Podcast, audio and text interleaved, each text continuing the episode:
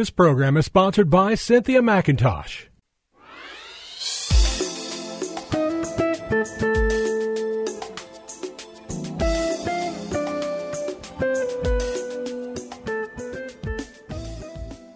My name is Cynthia McIntosh, and I welcome you to Nuggets of Truth broadcast, called to help guide unbelievers to Christ and to provide nourishment for the sheep and the Lamb of God. I am so honored today to be able to share a word for you from the heart of the Lord. The great news is that God is with us in the midst of a global pandemic where we are experiencing this hidden enemy called COVID 19.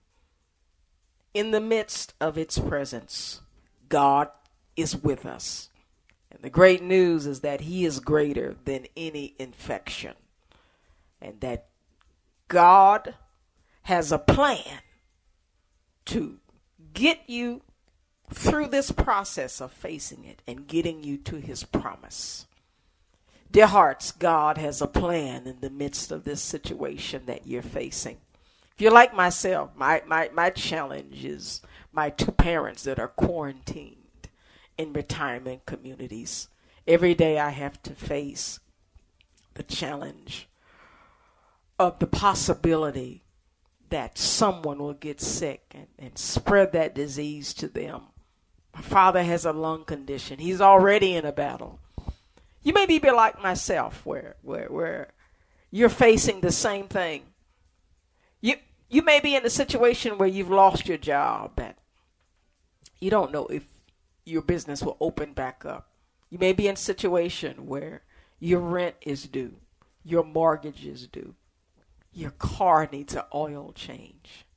Oh yes, the simple things of life that we're used to having. Many of us, our lives had have been interrupted. But dear hearts know this today that this interruption will be used by God to bring forth good. Today I want to share, continue sharing a word with you today that will help bring forth this good into your life. It's a continuation of what I shared on last week, where God told me to ask you if you haven't started, to let Him quench your thirst and your hunger. Whatever you're longing for right, now, whatever is missing, let me help you get to what you need to bring forth peace. What God wants to do is to give you a, a peace where that peace is an absence of worry. Yes, peace is an absence of worry. Peace is when no, nothing is broken and nothing is missing, nothing is damaged, nothing is lacking in your life. God wants to do that for you. I, sh- I started sharing, and I want to continue today sharing this theme, this message to you, for you to let Him quench your thirst and hunger. I took it from Isaiah 55. It's a very powerful chapter in the Bible, and it's part of a word that God gave his people, the Israelites, in the Old Testament times when he was taking them through two major seasons in their life. Major.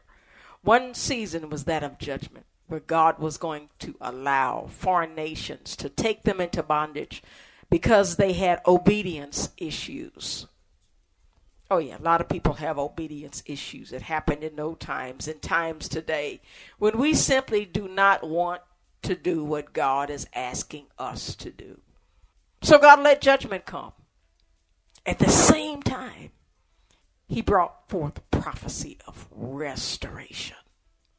You see, we serve a God of redemption and restoration. He will never stop wanting to restore us back to wholeness. For we serve a God of love. We serve, serve a God of rehabilitation. He never wants to destroy us. He wants us to come back to Him. And so He pleads with us daily. oh, yes, He did that for the children of Israel. And so, in the midst of judgment and the midst of restoration, this word comes, came to them, and I bring it to us today, to our hearts as we face this pestilence, this plague called COVID 19. Listen to this. It says, Is anyone thirsty? Come and drink, if you, even if you have no money. Come take your choice of wine or milk. It is all free. Why spend your money on food that does not give you strength? Why pay for food that does no good? Come to me with your ears wide open. I will make an everlasting covenant with you. I will give you the unfailing love I promised to David. I want to briefly just just review some of the themes up that I presented last week in this text. First of all, the key to letting the Lord quench your thirst and hunger is to come to him with your ears wide open. Listen. Let him give you a plan. Let him give you his plan for your situation to get to the things you need that He has preordained for you to receive so He can show you His glory, to show you His power, show you His presence, show you His goodness. God is going to show up and show out. I want you to lift your head up and smile and get excited and begin to praise God for what He's going to do. Whether you are a believer or a backslider or a sinner. God is concerned about you. He does not want you to be destroyed with something sent to us by our enemy Satan. Oh yes, Satan wants to to interrupt the plan of God in all of our lives. But this text in verse 1, 2 and 3 of Isaiah 55 tells us we've got to listen, open up our ears, and accept the plan, accept the everlasting covenant, the unbreakable agreement from God. And this is how He's going to bless us as He gets us through the process. He's building us up, He's preparing us for something. And I share with you what He shared with the the Israelites in the Old Testament times. In the last phrase in verse 3, he said, I will give you all the unfailing love I promised to David. God gave David blessings that God wanted to give the Israelites as they were coming out of a season of judgment into a season of restoration. Dear hearts, many of us, many of you are going to come out of this situation with treasures. I call them treasures of darkness, treasures of painful times that appear as you go through the process of getting to your promise. Listen to this how God blessed David. And God uses him as an example of how he wants to bless you today. He says, See how I used him to display my power among the people.